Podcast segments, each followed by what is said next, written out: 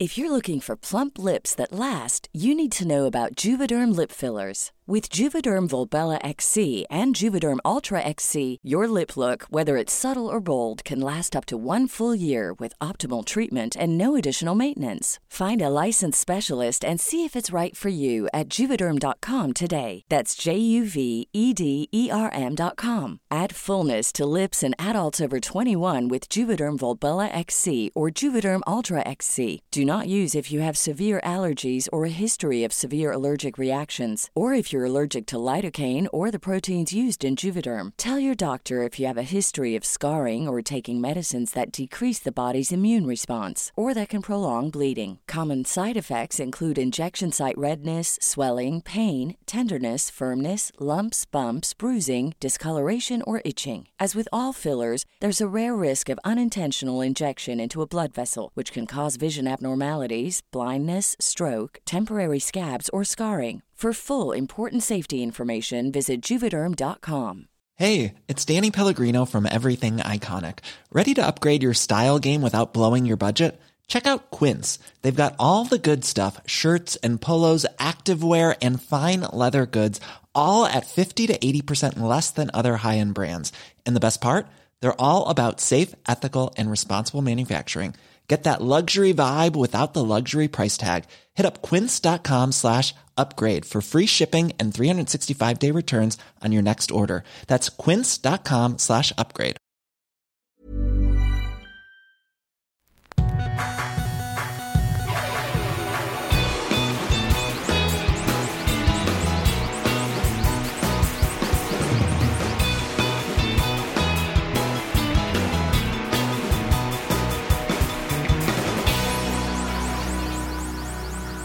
Bienvenidos a Dos Nombres Comunes, episodio 166. Te- Tengo una pregunta, una consulta que quiero hacer.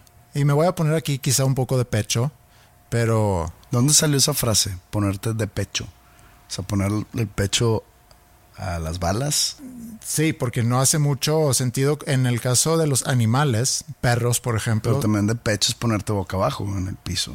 Sí, pero aquí es, creo que la, la expresión es ponerse como que sensible, vulnerable. El perro lo que hace es que muestra el cuello, ¿no? Según yo, se Está- rinde mostrando su cuello de que, ok, está bien, muérdeme, me rindo. Entonces te vas a poner de cuello. Me voy a poner de cuello. Ok. Sería quizá más ad hoc para, no sé. Ayer subí un, un story tocando, cantando con Maya. Yo estaba en mi cuarto, Maya estaba en su cuarto. Escuché a Maya tocando piano, cantando. Y de repente cuando ella se pone a tocar, la acompaño y le dije, oye, grabamos, a ver si, si sale bien y grabamos y, y lo subo. Ha pasado antes y lo volví a hacer ahorita. Tengo yo a muchos amigos, músicos que me siguen, ¿no? Que yo también sigo en Instagram.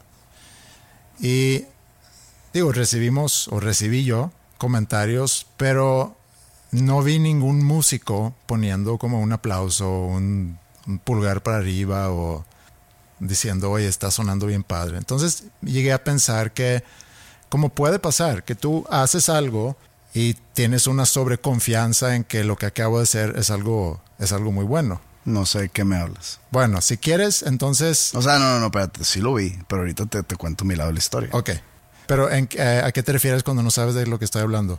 Eso de que cuando haces algo y sabes que es ah, muy bueno, bueno. está bien. Eh, lo expliqué mal entonces. Eh, vamos a compararlo con... Hay un, algo que se llama realidad distorsionada que en algún episodio hace mucho platicamos, cuando tú ves las cosas de una manera que como que no coincide con como todos los demás lo ven. No es realidad distorsionada, es simplemente tu manera de ver las cosas, tu perspectiva. Sí. Como dice el dicho, la belleza depende del cristal por la cual se mira. Sí. Beauty is in the eye of the beholder. Sí. Pero como ese es un podcast en castellano, eh, preferí usar el español. Está bien. Yo nada más quería hacerte segunda mostrando que sí entiendo y además sé cómo se dice en Además, inglés. sabes en inglés. O sea, que eso fue tu forma de ayudarme. O pararme el cuello. O para ver si un gringo está escuchando y a ver si dicen algo en inglés. Eh, pero es como la gente que a lo mejor va a un America's Got Talent o Idol o algo, ¿no? Y, y en las audiciones van y dicen, no, que siempre me dicen que canto muy bien y que... Pues chance tuvieron un mal día. O se puso nervioso de más y le salió mal en ese instante. Es, es posible. ¿eh? Sí, puede pasar, pero Como un gran futbolista puede tener un mal partido. puede ser un mal partido, pero si cantas mal, cantas mal. No creo que depende tanto del día. No, pero puede que te descalifiquen Ajá, no, eso sí. porque, no sé, te desafinaste en la nota alta. Sí, pero- O porque te salió un gallo que, que tenías ahí guardado por estrés. No sé. Sí. No, no me estoy reflejando en esto. Simplemente es algo que puede suceder. Sucede, sí. Te ha sucedido, ha sucedido, yo estoy seguro, a todos los músicos o cantantes profesionales que hasta Pavarotti, hace muchos años antes, obviamente, de que se muriera, circulaba un video donde le sale un gallo en, en- una nota muy alta y sí, a todos pasa. Pero no es lo mismo eso a que grabas un video, subes algo, vas a audicionar y realmente no estás en tono, no tienes ritmo, no tienes nada, pero a lo mejor piensas que soy un gran cantante y yo debería de audi- audicionar y tengo posibilidades in- inclusive de llegar hasta un final. Creo que de, de esa persona no es la culpa. Si estamos buscando culpables, ¿no? La culpa es de sus allegados que lo empujan a hacerlo. Lo empujan con elogios, con aplausos, con tú, tú podrías ser famoso, tú eres mejor que no sé quién. Sí. ¿Por qué no te inscribes en estas cosas? Es culpa de ellos. Estoy de acuerdo con eso. En mi caso no es así. Nadie me dice eso. Entonces aquí es donde a lo mejor aplica más. Chance no estuvo bueno. Ahora, mi caso en, el, en, en- en tu video fue en la mañana. Lo, Lo, vi viste hoy- a lo mejor hoy en la mañana. Lo sí. veo en la mañana. Ayer me, me dormí el momento que se acabó el juego del Monterrey. Normalmente yo pongo mi celular en silencio cuando me duermo. Me despierto, me hago un café, empiezo a leer el periódico, agarro el celular, le empiezo a darle vueltas a las cosas, a ver qué sucedió en la noche, y me topé con tu story. Y estaba en silencio el celular. Entonces nomás vi que había, eran como cuatro stories o cinco seguidos de tú en un cuarto con tu hija, tú sentado en una silla y como que cantando, como siempre lo has subido, Como siempre. Lo he hecho que como siempre lo has hecho. ¿Tres Nah, veces? Nah, más. El caso acá fue que no me molesté en quitarle el silencio al celular, entonces no escuché la canción, nada más le piqué next, next. ¿Por qué? Porque vi el entorno de donde estaban y vi que el celular estaba alejado Sí. y dije, ¿sabes qué? Se va a escuchar mucho eco, ni se va a escuchar bien. Mm. Preferí guardarme la energía, esa caloría que iba a quemar al mover mi brazo izquierdo y quitarle el botón de silencio, preferí guardarme esa caloría para estar aquí contigo hablando de esto. Entonces dije, eh, ¿qué canción era? Eh, es una canción que mencionamos en hace poco, Codaline, no me acuerdo cómo se llama. All I Want. All I Want. Ah, pues eso, eso sí me gusta. Sí, es buena canción. Pero bueno, la cosa es que subí ese video. Esa es mi, mi, mi explicación por qué yo no te puse un No, bien. y yo que sé que normalmente no lo hubiera hecho. No lo hubiera hecho, eh, eh, no lo hubieras hecho, estoy de acuerdo con eso. Pero ahorita tengo yo la duda que a lo mejor es muy iluso hacer eso y a la vez esperar que algún amigo músico lo va a ver y decir, oye, lo hiciste muy bien. Eh, no, no estoy de acuerdo contigo. O sea, chance el músico es lo que ve todo el día y no se siente como que con la autoridad para él ser el juez de lo que hace. Oye, muy bien. Acá, chingue. Gracias. O a lo mejor es muy iluso inclusive esperar que haya ni siquiera algún comentario sobre eso. Seguramente gente que escucha el podcast te puede haber puesto de que muy bien, me encantan. Pero pues alguien que conoces saben que es lo que normalmente haces. Entonces de que, ah, mira, otra vez Andreas cantando con, con su hija.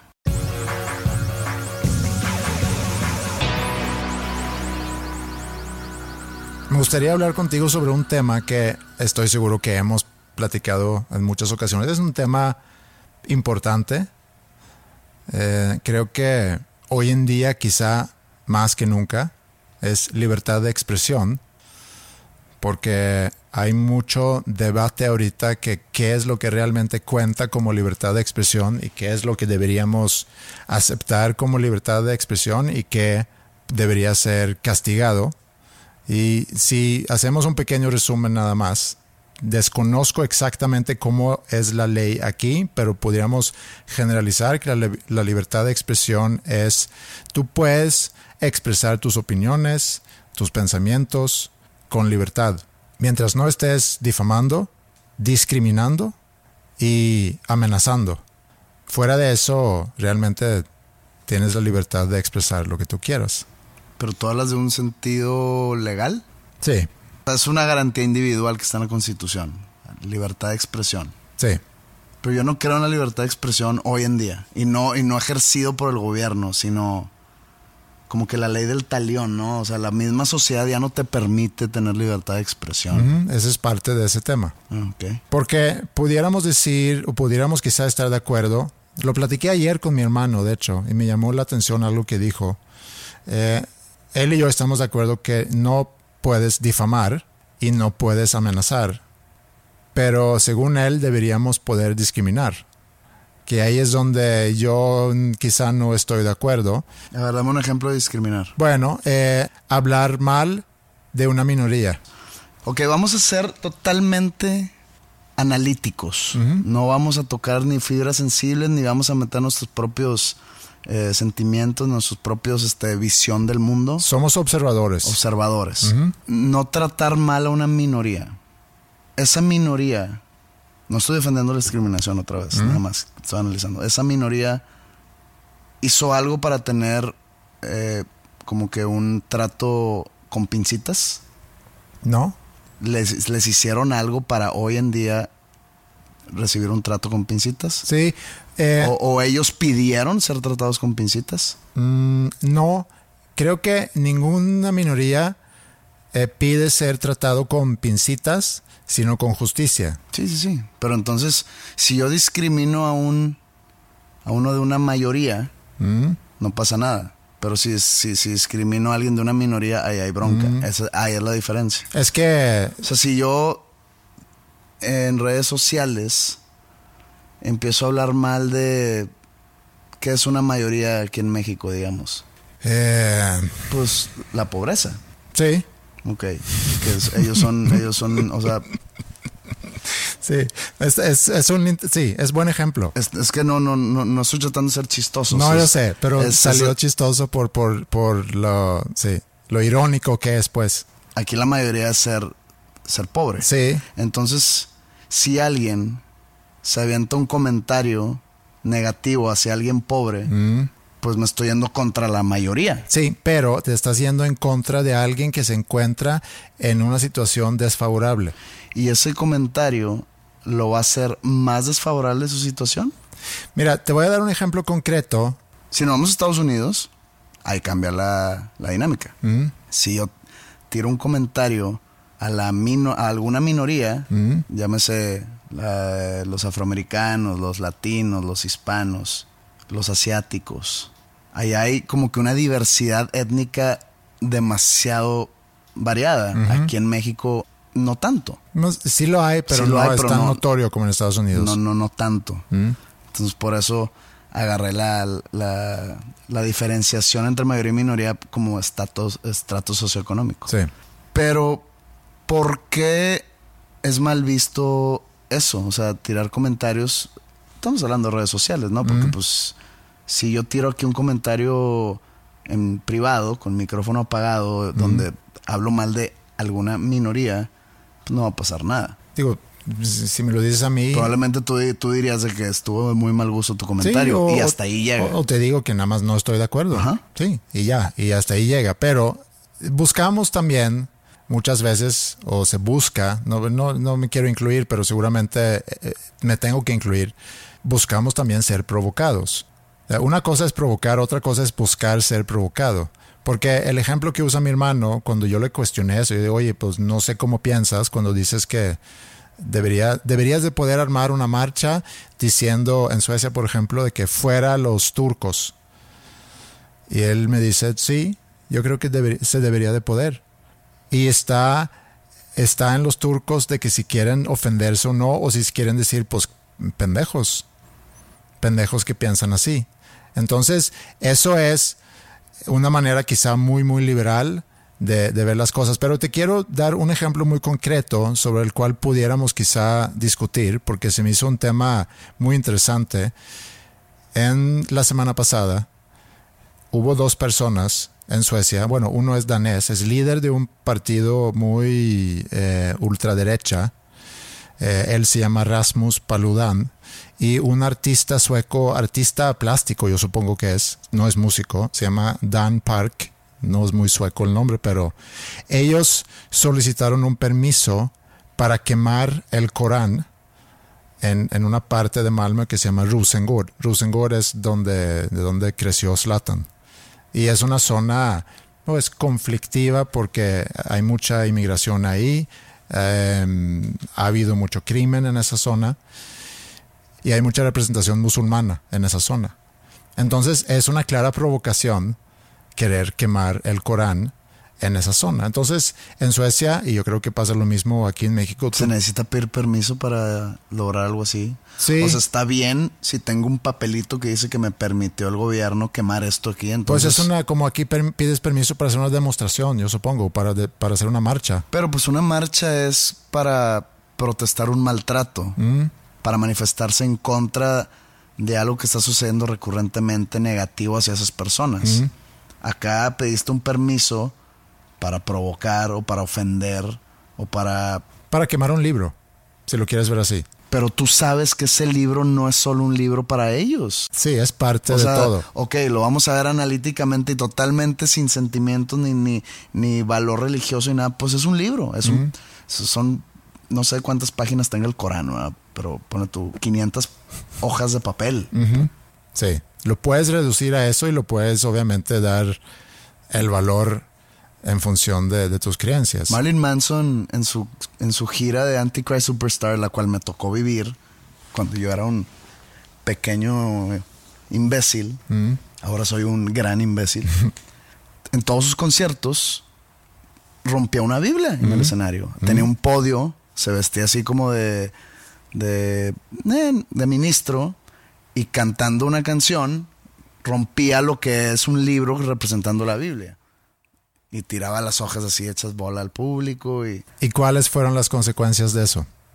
Que cuando, la, cuando él se empezó a ser más grande, se empezó a pasar el chisme, porque en ese entonces, que era 96, 97, no había redes sociales, pues de boca en boca se pasa el chisme. Entonces las señoras en cada ciudad que llegaba y tocó aquí en Monterrey, ya después, hacían manifestaciones que no querían que, se llevara a cabo el concierto de Marilyn Manson y nada más causaba más morbo y se vendían más boletos. Y así como él pudiera estar en su derecho de, de destrozar una Biblia, estas señoras, si eran nada más señoras, pero vamos a suponer que sí, estaban en todo su derecho de protestar. Muy, muy mal generalizado de mi parte. Pues. Pero digamos que eran señoras sin, sin qué hacer. Y uno que otro señor, a lo mejor también. Pero. Pues chance se quería ligar a una señora que estaba por ahí, o no sé. Eso, ese es parte de toda esa narrativa o todo esa, ese dilema o problema o como lo queramos llamar. Eso es lo que acabas de decir. Porque, ¿qué pasa entonces? Ellos deberían de obtener el permiso, según la ley, para poder quemar. Está mal que haya permiso para eso, pero bueno. Sí, digo, así es. No, no, no, no nos podemos meter en los detalles aquí eh, jurídicos. Y... Por ejemplo, yo puedo pedir un permiso para, no sé, ir a, hacer del baño en un parque, de que hay en el, en el al, aire libre. Mm, creo que no. Pero pues es que yo estoy demostrando, eh, es, mi, es mi obra artística ahora. O sea, quiero que la gente vea cómo hago porque pues lo que sale de mí va a ser mi material de pintura. Es un poco confuso porque hay también otra ley en contra de, ¿cómo se llama eso? Exposición no apropiada en un lugar público o algo así. Entonces aquí está... Me está dando permiso para romper la ley. Está difuso esto. Pero bueno, no tuvieron el permiso no lo obtuvieron. No lo obtuvieron. Y la razón por no obtener el permiso es porque no pueden garantizar la seguridad de esas personas si fueran a llevar a cabo ese acto que es quemar el Corán. Entonces, ¿qué nos dice eso? Que las consecuencias de su manifestación, por más pendeja que realmente sea la manifestación, porque yo no estoy nada en acuerdo con eso, pero aquí somos observadores nada más y queremos analizar un poco eh, el tema, en este caso la libertad de expresión que pudiera ser quemar un libro que es tuyo, que tú compraste y tú decides quemar. Entonces, por temor a las consecuencias, negaron ese permiso.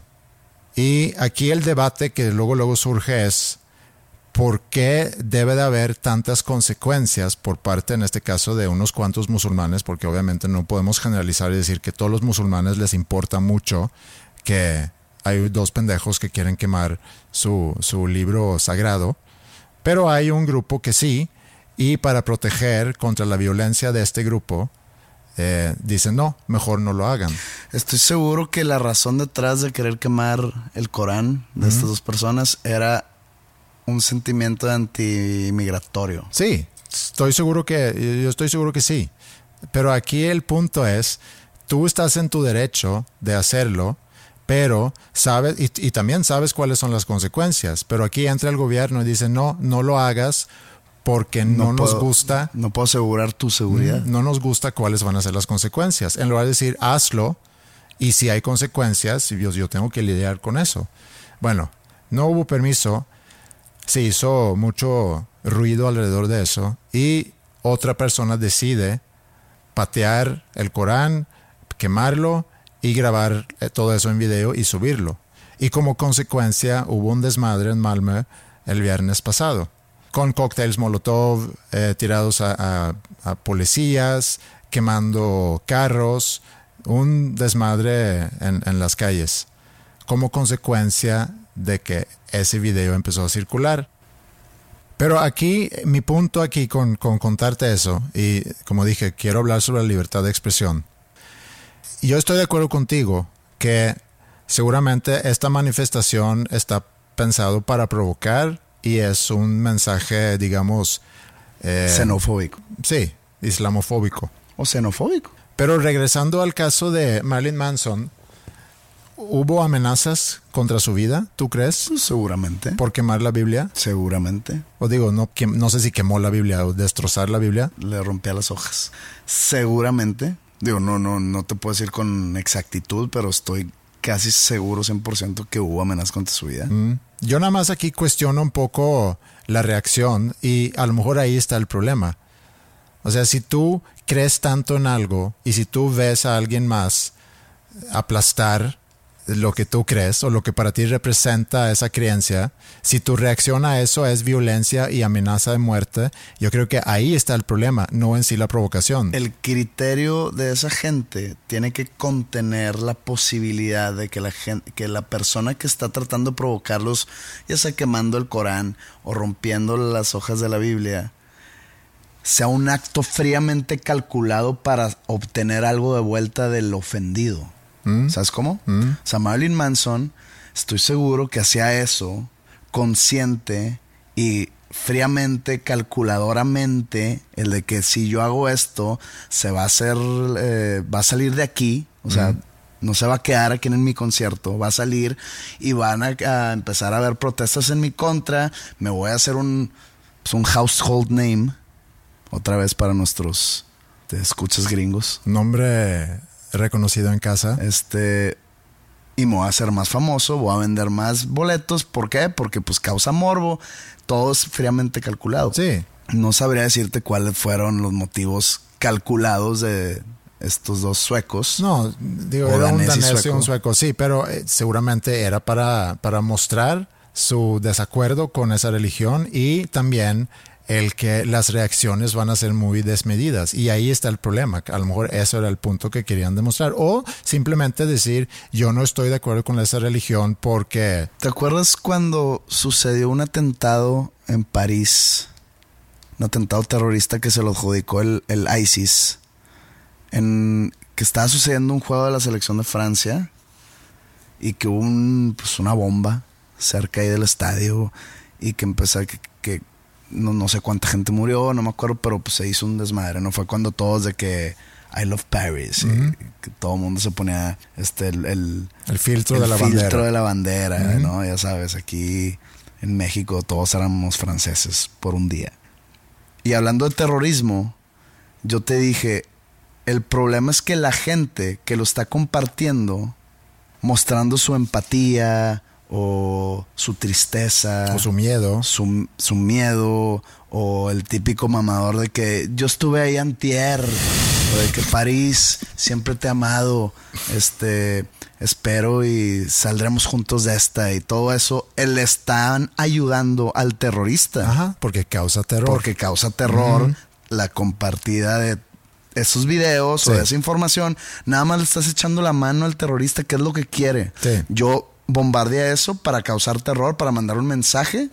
Entonces, esta gente provocada por ese tipo de acciones que van y que causan violencia y todo eso para que se haga noticia, para que sea cubierta por la prensa internacional y, la, y también llevando lo de Marilyn Manson, todas esas señoras que digo, suponiendo que no son paleras, pero todas esas señoras haciendo esas protestas de que aquí somos una sociedad católica y no sé qué, le están ayudando a esa persona. Sí. Imagínate qué pasaría si se presentan estos dos tipos a quemar el Corán y nadie les hace caso. De que, ah, pinches imbéciles. O qué pasaría si Marilyn Manson hace eso y nada más le aplauden sus fans de que, ah, chingón, y no pasa nada porque entonces dicen que pinche payaso. Sí, eso es, es provocación y es, es, Es- promoción por- 101 se realmente. ne- Se, necesita gente con criterio, Sí. Pero pues la gente ofendida normalmente carece de él. Es como, eh, digo, tú tienes hermanos menores, yo también tengo un hermano menor. Entre más chillaba mi hermano cuando yo le molestaba, más ganas me daba de molestarlo. claro. Obviamente yo reconozco que yo soy un problema ahí, pero también está en sus manos de, de decir, ¿sabes qué? A mí no me importa. Exactamente. Y entonces yo ya voy a dejar de molestarlo porque pues, no hay ninguna diversión ahí. Es como lo mencioné en el, en el episodio pasado, cuando, cuando se estaba prendiendo el debate entre ustedes dos, Roberto y tú. Y le dije a Roberto, oye, ¿no ves que el perro está ladrando y ahí vas tú y pateas la reja? ¿Dónde está el problema? ¿Es el perro ladrando que está muy enojado o es el que va y patea la reja? Pues el problema está en los dos, porque ¿por qué vas y pateas la reja si el perro anda loquillo? No quita que el perro está loquillo y que reacciona de una forma que quizá no es normal ante una provocación. Y creo que esto es un poco el tema aquí. Tú eres gran fan de Alice Cooper. Ajá. Y cuando él empezó a trabajar con eh, Shep Gordon, que era su manager, que también es una historia muy interesante. No sé si lo mencionamos aquí alguna vez de cómo llegaron a coincidir ellos dos. Y, y Alice Cooper en sus inicios era una banda. La banda se llamaba Alice Cooper. Yo no, no, no sé cuál es el nombre ¿De él? de Alice Cooper. Vincent Fournier. Ok. Y, Fournier. y él luego, un buen día, llega y dice, pues, ahora sí yo soy Alice Cooper. Es, es- es una historia muy macabrosa, pero demasiado maquiavélica e inteligente. Eh, la banda se llamaba Alice Cooper y pues la banda consistía, aparte de, de sacar discos y música original, dependían mucho de su show en vivo, que era muy teatral, eh, había mucho, pues, como que era un show de terror, digamos, había decapitaciones, silla eléctrica, eh, como que personajes tétricos pasando ahí al lado de ellos y había víboras, jugaba con víboras, este, hacía muchas pantomimas. Y pues pasan los discos y la banda empieza como que a tener preocupaciones de que no están siendo reconocidos correctamente como músicos, sino que la gente no los toma en serio porque nada más les importa el show teatral en Es vivo. un acto teatral. Ajá. Entonces hablan con, con el cantante, que para ese entonces, pues la gente ve Alice Cooper y pues no saben que así se llama la banda. Entonces a, a Vincent Mm. le empiezan como que a- se empiezan a dirigir hacia él como, Como Alice. Alice, sí. Y hasta en la calle, que, hey Alice, eh, fírmame mi camisa o una foto. Y vaya sorpresa de que Vincent. Eh, no, no, no, pues yo creo que la, no, la gente no sabe o no sé cómo firmaba o, o- o no sé. Pero entonces él no quería cambiar esa parte, pues digamos, Teatral. teatral o muy especial, eso que, que, pues mucho dependía de eso, la, la, la afluencia de sus conciertos. Y se harta. Y pues tiene como que diferentes eh, opiniones externas sobre de que, oye, deberías de tú continuar tu carrera por tu lado. Porque pues tú quieres seguir haciendo esto, la gente realmente te siguen a ti nada más, pues tú dale, no, pero pues es que cómo voy a empezar yo con, con un nombre nuevo, de que a ver, todo el mundo te conoce a ti como Alice Cooper, ¿no? Ese le dice Shep Gordon, ¿no? No, no, sé si Shep Gordon, estoy hablando de influencias externas. Está bien. ¿Por qué no te cambias el nombre? O sea, legalmente ve Legalmente, pues digo, tienes, tienes fundamentos y argumentos para decir, oye, pues todo el mundo me conoce a mí como Alice Cooper. En la calle me dicen Alice, yo soy Alice. Aunque sea un nombre mujer, pues, se lo apropió él. Entonces va, se cambia el nombre legalmente y como es un nombre propio, no es una marca. No puede haber nadie que, oye, espérate, esa es mi marca de que, ah, chinga, pues así me llamo. Y aquí está mi acta de nacimiento. Y aquí está mi acta de nombre o no sé cómo se llama esas actas. Eso hizo. Entonces la, banda dijo que, oye, espérate, güey, este... Eh, el nombre también es de nosotros, de que no, pues es mi nombre. Creo que hubo un acuerdo económico. Después. Sí, que ya, ya, después cuando él, digamos, reconsideró la situación y no sé si hubo disculpas de por medio o algo, pero por le da anualmente a cada uno tanto porcentaje. Pero a lo que iba con simbólico. la sí, a lo que iba con la historia de Chap Gordon, que era su manager, que sigue siendo su manager, creo. Eh, él decía en, los inicios de la banda, decía, el secreto y el éxito de esta banda va a depender qué tan odiados son en las casas. Si en los desayunos de las casas los papás le dicen a sus hijos que te prohíbo escuchar a Alice Cooper, ganamos. Entonces esa fue la estrategia. Y ahí es otra vez usar la provocación para generar esa multitud de señoras diciendo que, que no venga Marilyn Manson a nuestra ciudad a tocar porque es el diablo y trae pura mala vibra. Y así ha pasado con varios artistas después de Alice Cooper. Con Kiss, con Marilyn Manson, con, con quién más, de seguro con Eminem. Pues con muchos. Sí, hay muchos ejemplos. Que, que le prohíben a los niños o a los chavos o adolescentes a escucharlo o a consumirlo y lo prohibido lo hace más deseable. Por, lo, por consiguiente, a escondidas, o se roban el disco, o se roban dinero para comprar el disco, consiguen dinero de cierta manera. Y lo digo porque yo tuve un pasado en que yo llegué a robarme discos de tiendas.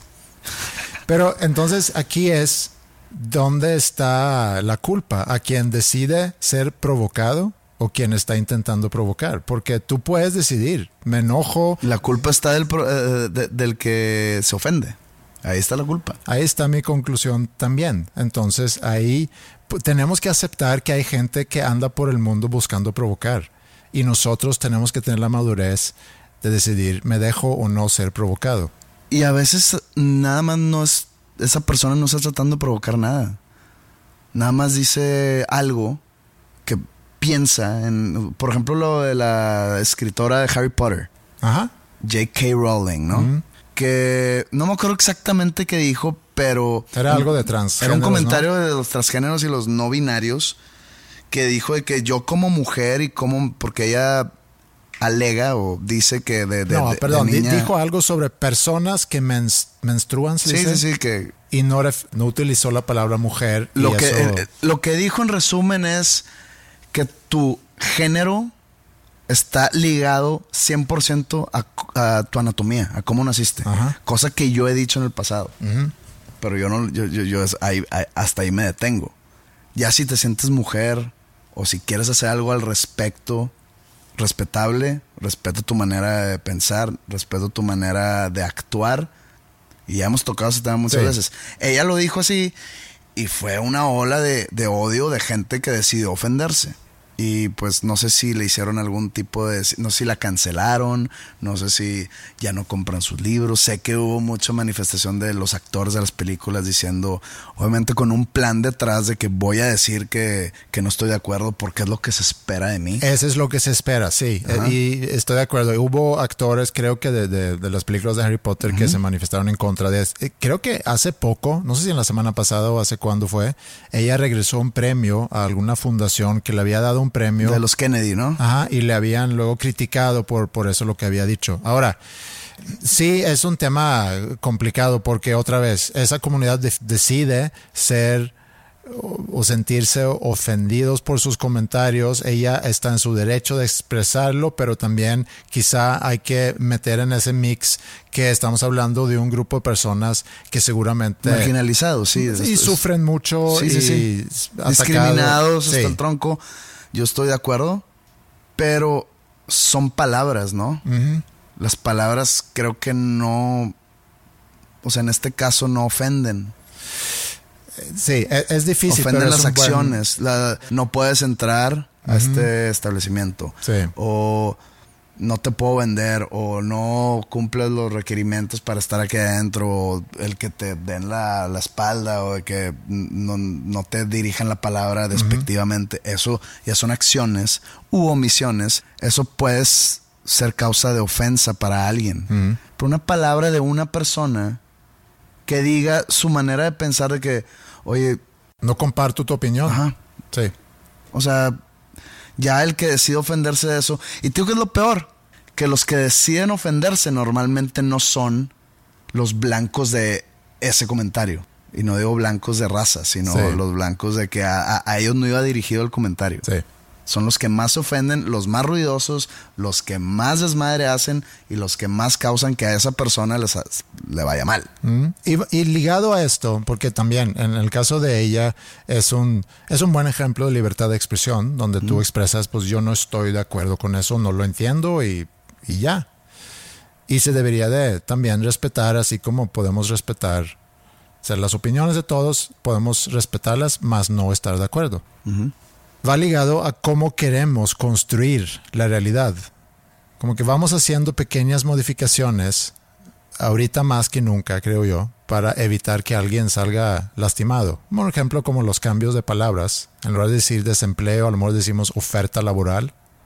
O en lugar de decir problema, decimos oportunidad o reto. Como que vamos haciendo pequeñas modificaciones en nuestro idioma. En vez de defecto es área de oportunidad pues es un defecto. Sí, y eso es, eso es para, para poder ver la realidad de una otra manera. Una carencia, un defecto. No pasa nada. Porque la gente... Eh, es que este wokeness en el que vivimos en el 2020 o inclusive pues viene como desde el 2017, a veces sí tienen mucha razón y a veces está muy, muy surreal todo. Y a lo mejor para ir como que cerrando el tema, tengo otro ejemplo, ahorita que mencionas wokeness. Leí un artículo la semana pasada que, que me gustó, porque habla sobre este tema y usan a Ellen DeGeneres como ejemplo. Eh, que un pequeño así resumen de Ellen DeGeneres estaba en, en un show muy popular, no sé si en los noventas, eh, en un show, en un sitcom, y, y luego decide salir del closet, es decir, que soy homosexual. Y en aquel entonces todavía como que no era muy aceptado o... No era muy común que no hubiese figuras públicas homosexuales. Y le fue muy mal con haber salido diciendo eso. Sí, porque Estados Unidos todavía no estaba listo para tener una persona tan popular, tan famosa, diciendo que soy homosexual. Entonces, en los networks, como todo se trata de dinero y, ratings y demás, pues vieron que aquí las consecuencias pueden ser negativas, entonces vamos a, irla congelando. Y luego ya años después regresa y surge de las cenizas como la, como la reina de la televisión o una de las reinas de televisión, junto con Oprah seguramente en Estados Unidos, con su propio talk show.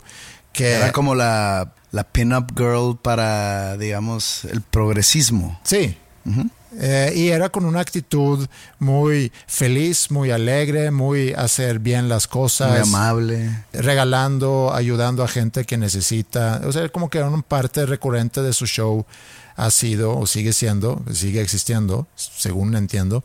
Mándanos eh, tu problema o tu área de oportunidad. y, y, vamos a ver si te podemos ayudar. Entonces, ha sido un show, un feel good show, que te hace sentir bien. Todo es de alegría, todos son amables. Y luego, hace relativamente poco, empieza a circular que el ambiente de trabajo de esta producción es algo tóxico. Y le empiezan a cuestionar eh, tanto a ella como a ciertos productores, empiezan a surgir eh, algunos testimonios de gente que ha trabajado o que trabaja ahí diciendo que el ambiente es tóxico. Entonces digan, mm, pues Pues como en cualquier oficina. Sí, mencionan racismo, mencionan Ah, bueno, eh, no. acoso, mencionan... Pero Ah, bueno, espérate, sí, no, espérate. está distinto. Acoso, racismo y sexismo. Entonces, digo yo, bueno, si hay testimonios, me gustaría ver un poco los qué ejemplos hay. Y veo ahí algunos ejemplos de bromas mal planteados, sí. Por ejemplo, un testimonio era que, que una persona le había dicho a, a un empleado afroamericano, es que hasta ahorita nada más me sé los nombres de los blancos. Otro testimonio que vi era, llevo varios años trabajando en la producción y casi todos los días me topo con Ellen en los pasillos, todos los días la saludo y nunca me saluda de regreso. Y, ok. Y otro testimonio era, nosotros nos partimos, hacemos muy bien las cosas y de repente Ellen se enoja y pide que hagamos las cosas de una forma distinta. Y yo me pongo a pensar, Pues a ver, eso, eso puede suceder en cualquier oficina. Quitando el racismo, el sexismo. bueno, es porque que el jefe no te salude, ok. Que te pida que vuelvas a hacer las cosas, ok. Sí, y aquí es donde yo voy detectando un poquito, quizá, una tendencia y no me gusta hablar mal de toda una generación, pero esa sensibilidad de que viviste muy protegido y de repente estás en el mundo laboral y no estoy defendiendo un ambiente tóxico, pero en el mundo laboral de repente puede haber alguien que te corrige Quiero o que saber- dice estás mal. ¿Cuál es el la actualidad de, de Ellen y su programa? Eh, sé que hay varios canales que a raíz de eso han cancelado porque digo, está en todo el mundo en diferentes canales y hay Pero su programa sigue. su programa sigue según yo. Bueno, eh, se puede decir que se trata de se ha tratado de cancelar a Ellen sin éxito, pero la razón es porque no es tan amable como como pensábamos que era. Exacto. Ok. ok. Entonces todo recae en, digamos, una supuesta hipocresía de parte de Ellen. Ok. Entonces, por hipócrita, porque ella vende una imagen de amabilidad y de cariño y de que todos somos felices y aquí hay puros rayos de sol. Resulta que no es así. O sea, que no es ningún pecado porque es ser humano y cada ser humano puede tener un lado oscuro. Como dicen por ahí, ni la Madre Teresa era la Madre Teresa. Entonces les, le reclaman hipocresía Sí, porque no es tan amable y no es tan buena persona como ella ha vendido su imagen a través de los años. yo creo que en el peor de los casos eso es. Ok, ahora, voltealo. ¿Cuál es el problema aquí? La gente ofendida no está siendo hipócrita igual. Porque si te ofendes porque alguien no es tan amable como tú pensabas y tú empiezas a hacer algo al respecto para cancelar a esa persona a través de insultos, a través de movimientos de cancelación, incluso a ti te empieza, y no a ti, sino a la persona ofendida, te empieza a dar gusto que le empiece a ir mal a Ellen.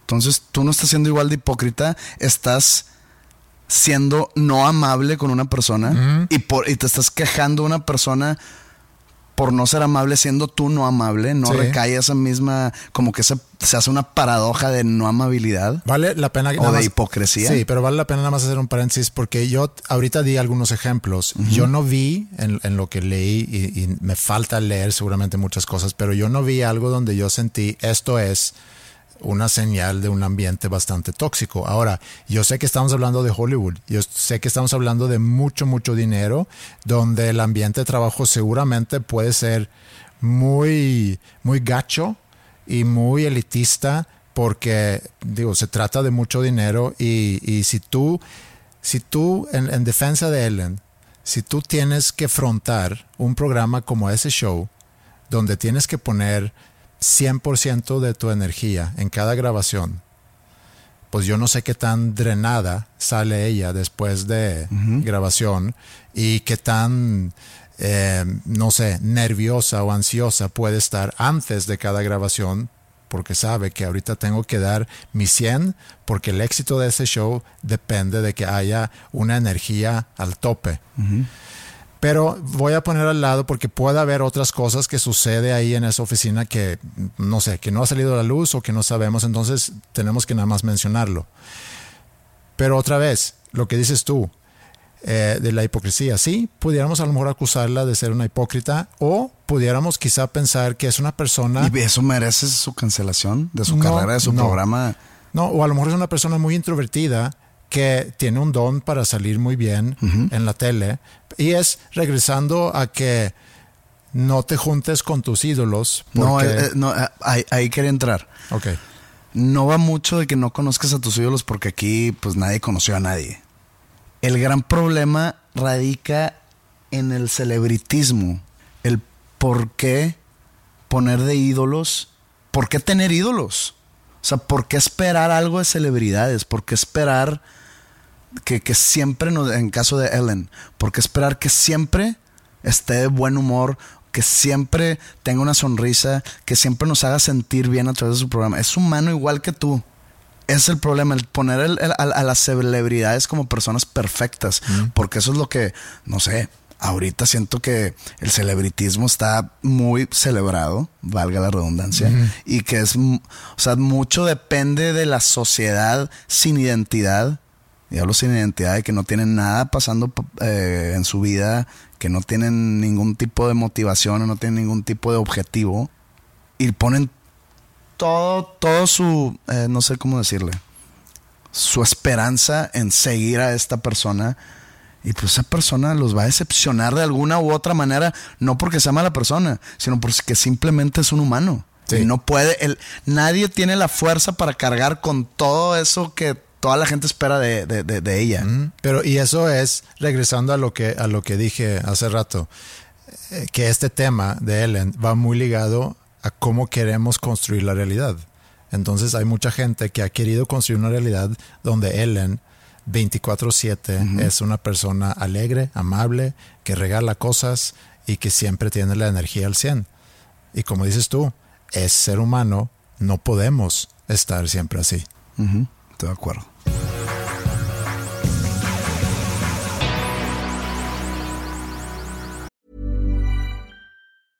Ryan Reynolds here from Mint Mobile. With the price of just about everything going up during inflation, we thought we'd bring our prices down.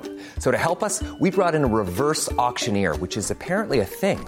Mint Mobile unlimited premium wireless. Have to get 30, 30, bit to get 30, bit to get 20, 20, 20, bit to get 20, 20, bit to get 15, 15, 15, 15 just 15 bucks a month. So, Give it a try at mintmobile.com/switch. slash $45 up front for 3 months plus taxes and fees. Promo for new customers for limited time. Unlimited more than 40 gigabytes per month slows. Full terms at mintmobile.com. There's never been a faster or easier way to start your weight loss journey than with PlushCare. PlushCare accepts most insurance plans and gives you online access to board-certified physicians who can prescribe FDA-approved weight loss medications like Wigovi and Zepbound for those who qualify. Take charge of your health and speak with a board-certified physician about a weight loss plan that's right for you. Get started today at plushcare.com slash weight loss. That's plushcare.com slash weight loss. plushcare.com slash weight loss. Yo no sé qué tanto falta de esta pandemia. Hoy en la mañana vi un artículo eh, de Suecia que hablaba sobre cómo van a, distribuir las primeras vacunas. Como que había salido una noticia que Suecia va a tener acceso a 3 millones de vacunas una vez que ya exista la, vacuna, que no reveló el artículo, o del poco, de lo poco que yo leí, no reveló cuándo va a estar esto. Entonces salieron diciendo que cuando sale la vacuna, va, vamos a enfocarnos a los de 70 años y más. Entonces, no sé si, si esta noticia implica que ya estamos cerca de tener una vacuna y, y cuánto más tiempo necesitamos pasar como estamos ahorita, sin salir mucho, sin, en tu caso, hacer shows y demás. Y he pensado en eso porque hemos perdido muchas interacciones y, esas interacciones siempre nos da como tema de hablar de anécdotas que puedan, digo, este podcast en, en muchas ocasiones ha tenido muy buenos momentos cuando tú, por ejemplo, cuentas anécdotas de cosas que te ha pasado cuando estás viajando en giras, topándote con fans, topándote con otros músicos, bandas y demás. Y es algo que no hemos tenido desde, pues desde marzo. Ya vamos para, ¿qué? ¿Seis meses? ¿Siete meses?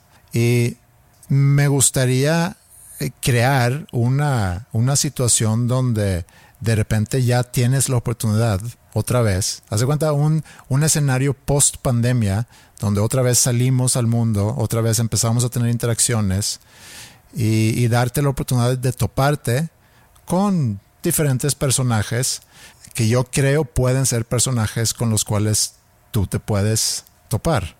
Digo, me estoy basando un poco en lo que he visto cuando hemos salido juntos. Me estoy basando en cosas que tú de repente me has comentado. Y estoy obviamente también inventando. Y he escogido cuatro personajes. Eh, estoy aquí descartando el quizá común y corriente que nada más se acerca contigo para, para pedir una foto. Eso sucede quizá mucho. O sea, estoy tratando de encontrar aquí algunos casos muy específicos que no suceden todos los días y que cuando sucede es algo que a lo mejor vendrías a contarme. Oye, no sabes lo que me pasó el fin de semana o fui a tal lugar. Ok, le damos. Ok, eso es entonces para como que situarnos un poco en un, en un momento post pandemia y, y te vas topando con diferentes personas para ver también el, el cómo, cómo es tu reacción cuando te topas con ese tipo de personaje. Con el primer personaje te topas en un aeropuerto. Es indiferente realmente en cuál aeropuerto, pero No, sí tiene que ver. Si es el aeropuerto de la Ciudad de México, si es el aeropuerto de Morelia, no, vamos a decir que es en el aeropuerto de la Ciudad de México. Aunque mucha gente. Sí, mucha gente, hay mucho Mucha ruido. prisa. Sí, vamos a inclusive situarnos ahí con algo de, de ruido de fondo para ambientar un poco esta, esta conversación. Tú vas llegando a la Ciudad de México, no sabemos a qué vas y te topas con esta persona. Afuera. ¿O ¿Eso da, hace diferencia? Mm, No sé. Te topas con ella afuera esperando tu taxi o no sé si alguien va a venir por ti, pero te topas con ella afuera, ahí, también esperando transporte. Hola Pepe. ¿Cuánto tiempo, eh? ¿Qué haces por aquí? Pues vengo llegando. Oye, ya me cambié de trabajo, ¿eh? Ya no aguantaba más mi jefe. Eh, todos los días pedía algo y, y luego cambiaba de opinión y, y tenía que corregir sus errores. Ay, no, era insoportable. Y seguro tenía algo con, con esta Katy, la de contabilidad. Es un asqueroso. Ahora estoy en otra empresa, mil veces mejor. ¿Te acuerdas que te platiqué? Mm, no, ¿te conozco? En el Pepsi, cuando nos vimos. Fueron a tomar fotos contigo antes del show. Yo no fui por la foto, nada más para saludar. Platicamos, ¿te acuerdas? Ah, o sea, platicamos como por 30 segundos. Siento que conectamos. Posiblemente, No, ¿Tú no te acuerdas de mí? posiblemente sentiste una conexión. Porque soy a toda madre. No, no tan a to- toda madre, ¿eh? ¿No? Pues no te acuerdas de mí. Entonces el nivel de mi memoria va directamente ligado a mi atodramadrismo. Bueno, tuvimos una conexión, Pepe, ¿qué te puedo decir? Yo lo sentí, estoy seguro que tú también. Y me da mucho gusto verte aquí nuevamente. ¿A dónde vas ahorita? Voy... ¿Compartimos taxi? no, es que ya, ya vienen por mí. Gracias. Algo incómodo esta chica. ¿Cómo se llama? Se llama Rosario. Rosario. ¿Rosa? ¿Rosy? Vamos a llamarla Rosy. Rosy. ¿Te topas de repente con personas como Rosy? Sí, sí, sí. O sea, sí me ha tocado. Y, y me ha pasado que no me acuerdo y tengo que actuar como si sí. Y a veces me cachan la mentira. Que sí, sí, claro que me acuerdo. De que, a ver, ¿de dónde? Híjole, o sea, no sé de dónde, pero sí me acuerdo. Y pues es difícil a veces acordarte. Sí. Pero aquí regresando a, a cómo decidimos ver la realidad, a lo mejor era una conexión que esa persona nada más sintió. Que está bien. ¿Sí? No deja de ser conexión. No deja de ser conexión. Está bien. Bueno, ahora estás de regreso en, en Monterrey.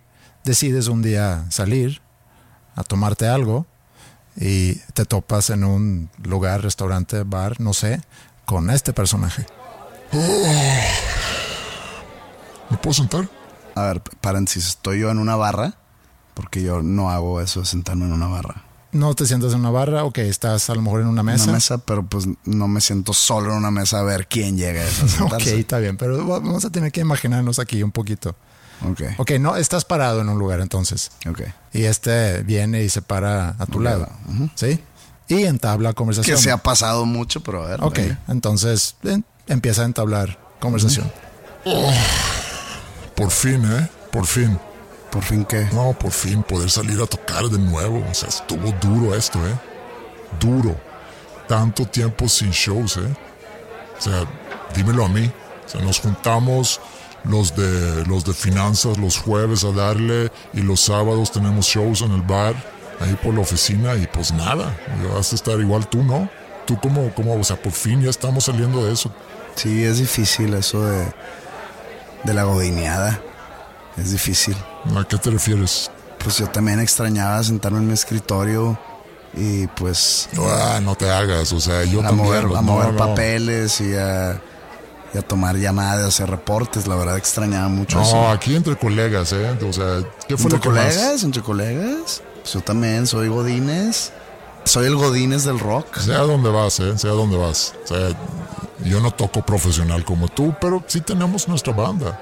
O sea, sí nos juntamos, tocamos los jueves el ensayo. Extrañabas el aplauso del público, Fíjate que sí.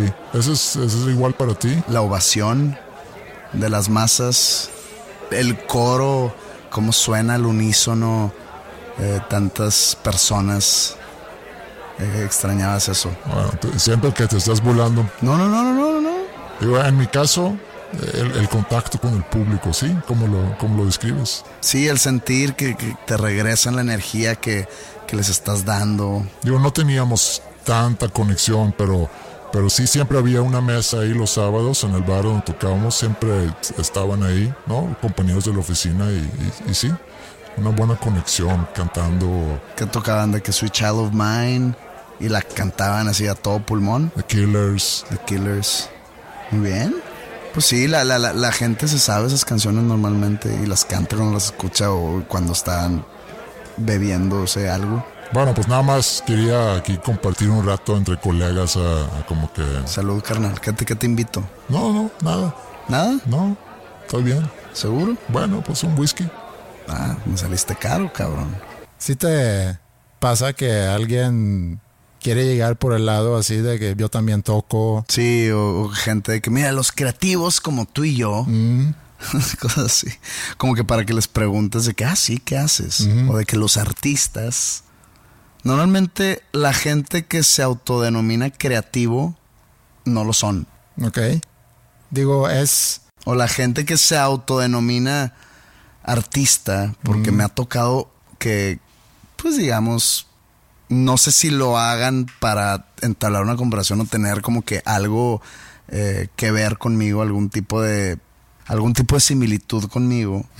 Entonces empiezan a autodenominarse artistas. Nosotros los artistas es que nadie nos entiende porque tenemos que sufrir por nuestro arte. Entonces, y así por dentro, que, ay, cabrón.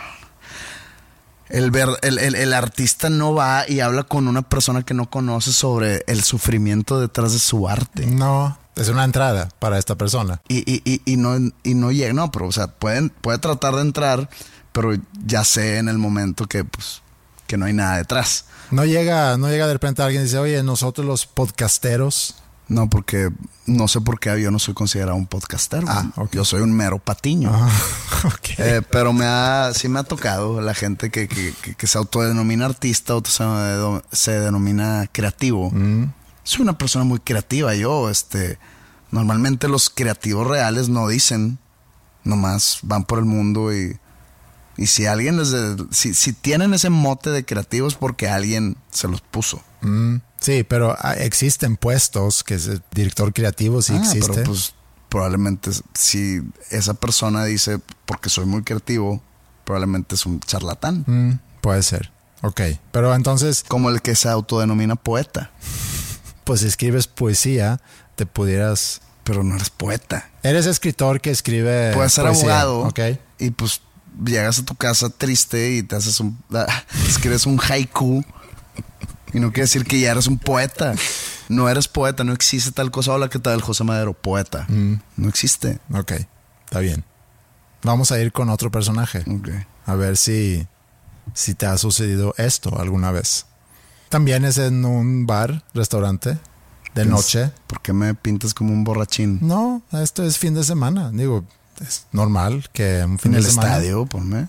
Mm, Esta persona no creo que entablaría este tipo de conversación topándose contigo en, en el estadio. Ok. Se presta más para un ambiente Fiestero. after hours. Festivo.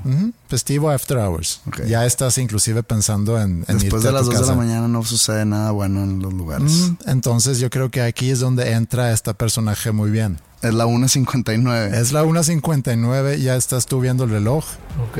y estás listo para irte. ¿Cómo te sientes, cariño? Ah, es mujer. Sí. Ok. Me ves, me ves Pensé cara de. que- Pensé que ¿Qué iba a ser un vato. Este, pues no, es que es la oscuridad de- del lugar, no, no me deja ver bien. Estás sí. sentado aquí todo solo. Sí, normalmente sí, así acaban mis noches. Sí, yo sé de ti, ¿eh?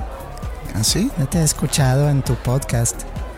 Tan lleno de energía, pero con tanta inseguridad. Yo te puedo dar seguridad. ¿En serio? Cuando yo era de tu edad, también me sentía perdido. Yo soy una mujer madura. Yo te llevo unos 13 años, espero que no sea un problema. Cuando yo tenía tu edad, yo tampoco sabía por dónde darle. Me cuestionaba, soy una mujer con mucho de ofrecer, pero a la vez no me lo creía. José, No, est- estoy totalmente enganchado en tu plática. Prosigue, por favor. yo he escuchado sobre lo que platicas, siempre tan oscuro, buscando la salida. Yo puedo ser esa salida. Tú eres una salida.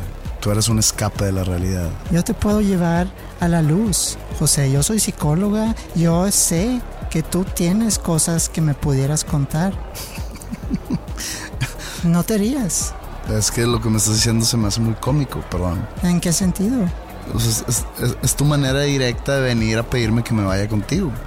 Es tu manera indirecta, perdón. Pues digo, si quieres irte a algún lugar, sí podemos hacer eso. Mm, A mí me interesa nada más platicar contigo.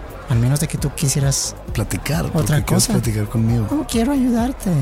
Quiero eh, ayudarte a que ¿Por qué, encuentres la por luz. qué crees o por qué llegas a pensar que necesito ayuda? Te he escuchado. Yo siento, siento tu dolor. Si algo he aprendido de mis 55 años de vida es distinguir un personaje y una persona. Tú eres muy real, muy transparente. Tengo un lugar aquí muy cerca donde pudiéramos ir. Si quieres te puedo dar un masaje. Si soy... Soy muy transparente, pues veme a desaparecerme. Te mamaste. ¿Sí pasa? Sí ha pasado, pero no. Mujeres más maduras que quieren...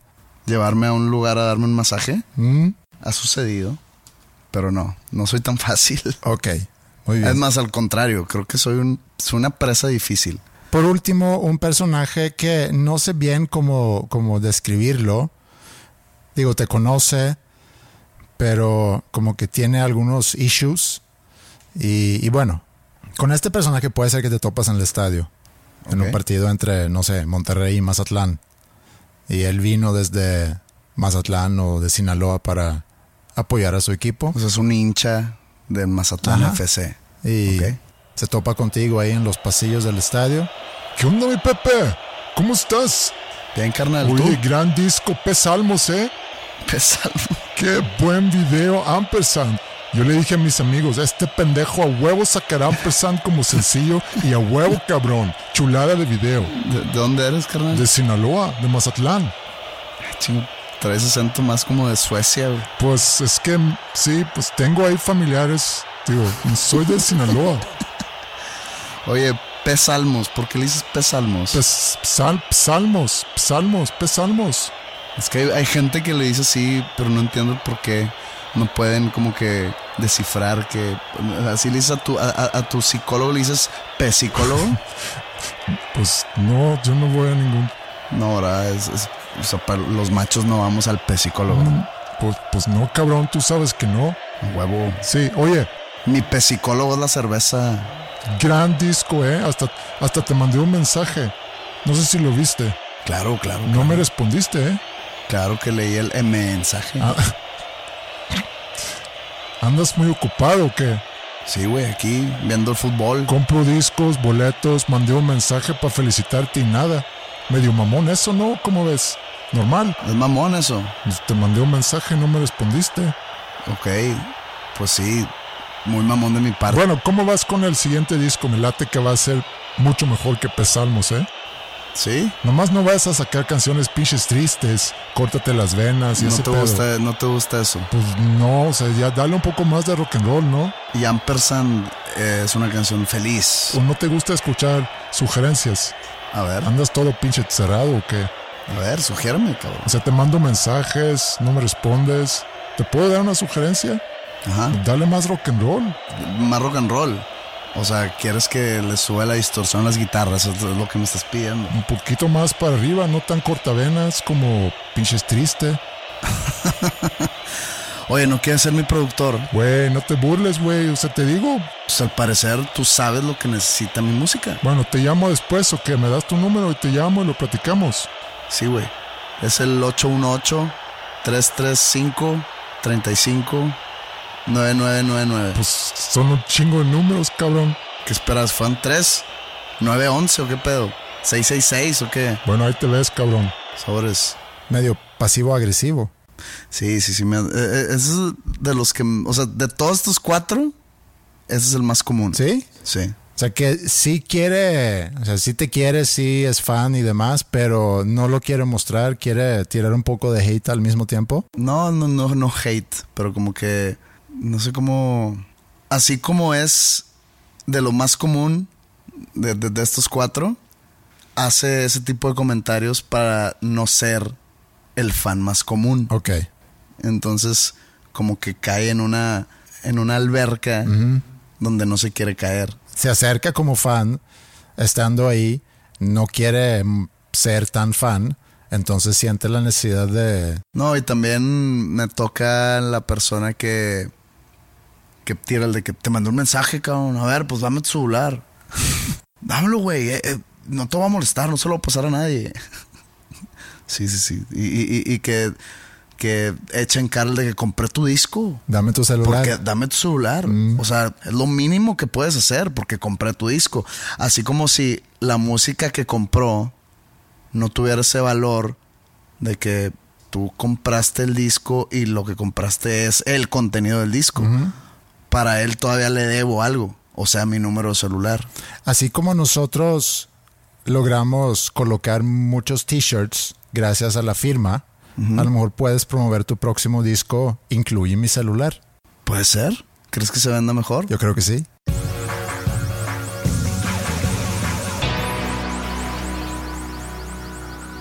Fíjate que recuerdo como si fuera ayer, cuando cumplí 40 años. Digo, han pasado los años. Han pasado no, no muchos, ¿eh? No, es como que recuerdo cuando yo tenía 10. No, digo, son apenas siete años y, y feria. Era un buen día. Nos juntamos en un bar, varios amigos de School of Rock, a tomar y así festejé mis, mis 40 años. Y eh, recuerdo que pues me sentí muy bien. O sea, me- recibí mis 40 con, con la cara en alto. La cara en alto. O sea, no la cara al sol. la cara al sol, no mostrando cuello, no poniéndome de pecho, sino lo enfrenté.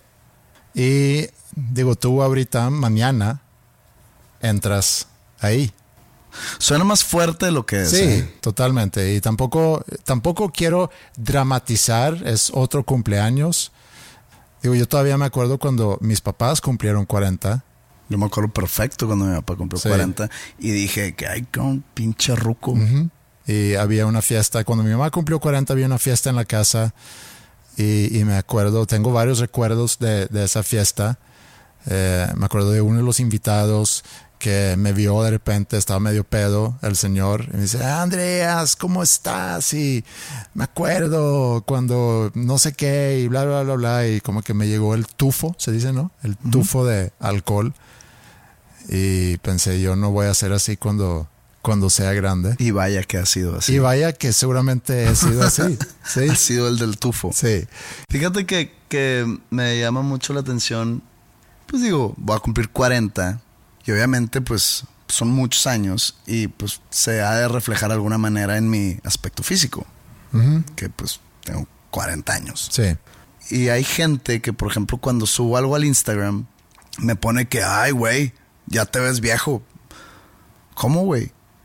Pens- ¿Pensaste que tengo todavía 22 o, o cómo está el pedo? O sea, eso es, eso se tira a, ese comentario se tira a alguien que es joven y se ve viejo. Sí. Pues yo ya no estoy joven. Entonces el que me tiran de que, ay, güey, ya envejeciste.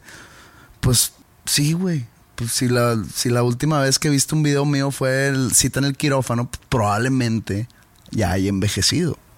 Eh, Sí, porque mucha gente has- te han seguido, o sea, te han visto crecer físicamente, o sea, tu aspecto físico lo han visto durante 20 años, han estado muy al pendiente y, y sí es muy obvio cuando comparas, porque existe, existen videos, existen fotos a lo largo de esa carrera. Está, está muy notorio. Sí. Si, si, si agarran una foto del video de, no sé, en el quirófano y me ven hoy, pues sí. Te ves más grande, más no te ves viejo. Y yo creo que aquí es, es una distinción muy importante hacer. Ah, no, eso ya es de cada quien. Si alguien dice que soy tragaños, o si alguien dice que me veo muy viejo, si es, es la percepción individual de, de cada quien. Sí. Pero los comentarios de que, órale, ya, ya, ya envejeciste. Sí, obviamente, pero lo tiran así como, Como sorpresa. Como sorpresa y al mismo tiempo como que queriendo picarme o molestar de que, que estoy, pues sí, güey, pues, pues así pasa cuando pasa el tiempo, vas cumpliendo años y de repente tienes 40 y cuando cumplas 50, pues me va a ver más viejo que, que hoy. Es una provocación que podemos nosotros decidir si Sí, ofendernos o no. Ajá, yo, y no me ofende, pues, porque pues es algo natural. El, el- el si en el 2000 te cumplí 20, pues en el 2020 cumplo 40, es matemática. Y, y es más, este, sigo vivo. No sé si es de celebrarse o de, o, estar triste, pero pues sigo aquí y mientras siga aquí, voy a seguir envejeciendo conforme pasen los años. Así es. Hay un problema con el hecho que tú mañana cumples 40 años. Eh, y no sé realmente cómo tratarlo porque eh, este podcast es de, de un güey en sus 40 y un güey en sus 30 según la descripción del mismo podcast. Tú déjalo así, güey. Así lo dejamos. To- Todavía puedo llevar a cabo la mentira de que parezco de 30. Sí, a lo mejor lo podemos dejar así. ¿Para qué meternos a... a- es una estrella Y- de rock en sus Es una- 30 Y ya no soy estrella de rock. y no lo cambiamos. y no lo cambiamos. Entonces, pues podemos seguir siendo, puedo seguir siendo una estrella de rock en sus 30. Sí, Y también es válido que tú digas, yo me identifico como un hombre en sus 30. Ajá. Estás en tu derecho. Es más, me voy a ver audaz. Me identifico como un hombre en sus 20. ¿Cómo la ves? Entonces sí cambia la descripción. Ok. Y me identifico como metalero. Entonces ahí te encargo también. Un metalero en sus 20. Y no me importa lo que piense la gente porque sí me siento. Yo me encargo de hacer ese cambio. Gracias. Yo voy a seguir siendo...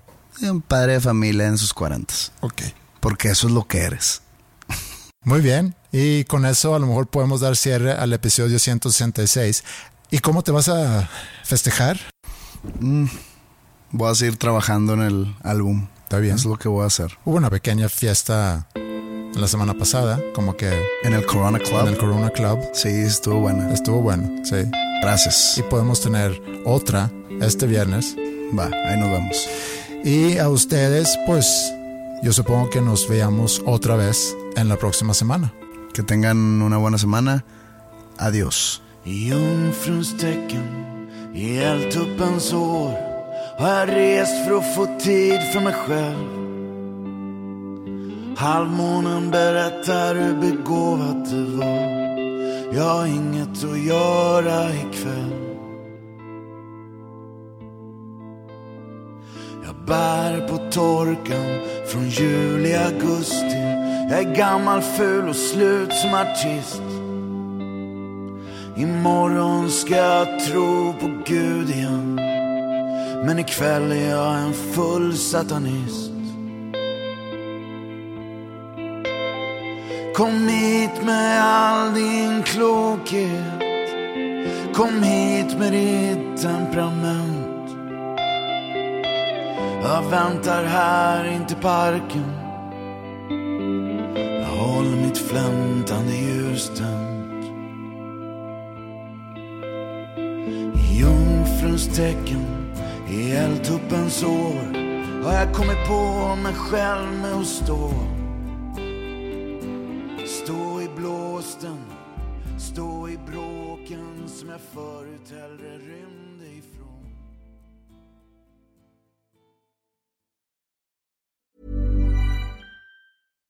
deserves the best, and there's no better place to shop for Mother's Day than Whole Foods Market. They're your destination for unbeatable savings, from premium gifts to show-stopping flowers and irresistible desserts. Start by saving 33% with Prime on all body care and candles. Then get a 15-stem bunch of tulips for just $9.99 each with Prime. Round out Mom's menu with festive rosé, irresistible berry chantilly cake, and more special treats. Come celebrate Mother's Day at Whole Foods Market.